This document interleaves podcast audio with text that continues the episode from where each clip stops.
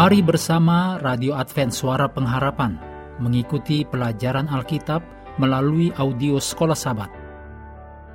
Selanjutnya kita masuk untuk pelajaran ketujuh, periode 6 sampai 12 Mei. Judulnya Menyembah Sang Pencipta.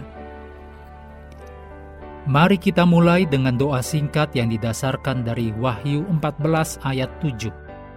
Takutlah akan Allah dan muliakanlah dia, karena telah tiba saat penghakimannya, dan sembahlah dia yang telah menjadikan langit dan bumi dan semua mata air. Amin.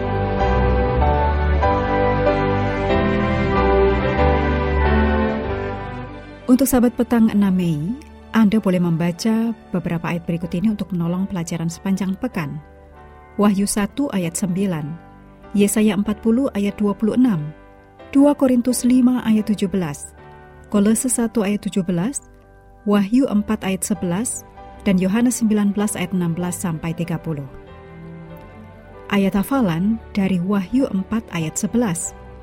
Ya Tuhan dan Allah kami, Engkau layak menerima puji-pujian dan hormat dan kuasa, sebab Engkau telah menciptakan segala sesuatu, dan oleh karena kehendakmu semuanya itu ada dan diciptakan. Sangat mudah untuk menerima begitu saja, terutama hal-hal yang selalu kita ketahui atau alami. Seberapa mudah misalnya bagi anak-anak kecil untuk menerima begitu saja orang tua mereka yang mereka kenal seumur hidup mereka yang singkat – Betapa mudahnya bagi kita juga untuk menerima begitu saja matahari, langit, udara, atau tanah di bawah kaki kita. Namun, pernahkah Anda berhenti untuk berpikir betapa kita menganggap keberadaan itu sendiri begitu saja? Artinya, seberapa sering kita berhenti dan mengajukan pertanyaan filosofis yang terkenal, "Mengapa ada sesuatu?" dan "Bukannya tidak ada apa-apa?" mengapa alam semesta kita sendiri dan semua keagungan dan kebesaran dan hal-hal menakjubkan di dalamnya ada sejak awal. Kontradiksi logis besar apa yang akan terjadi jika alam semesta kita dan kita di dalamnya bukan di sini?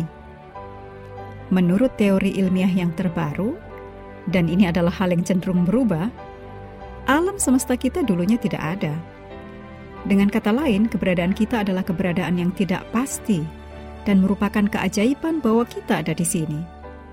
Dan terlepas dari segala macam mitos tentang alam semesta yang muncul dari ketiadaan sama sekali, atau dari semacam persamaan matematis, alam semesta kita ada karena Tuhan, Sang Pencipta, telah menciptakannya dan segala isinya.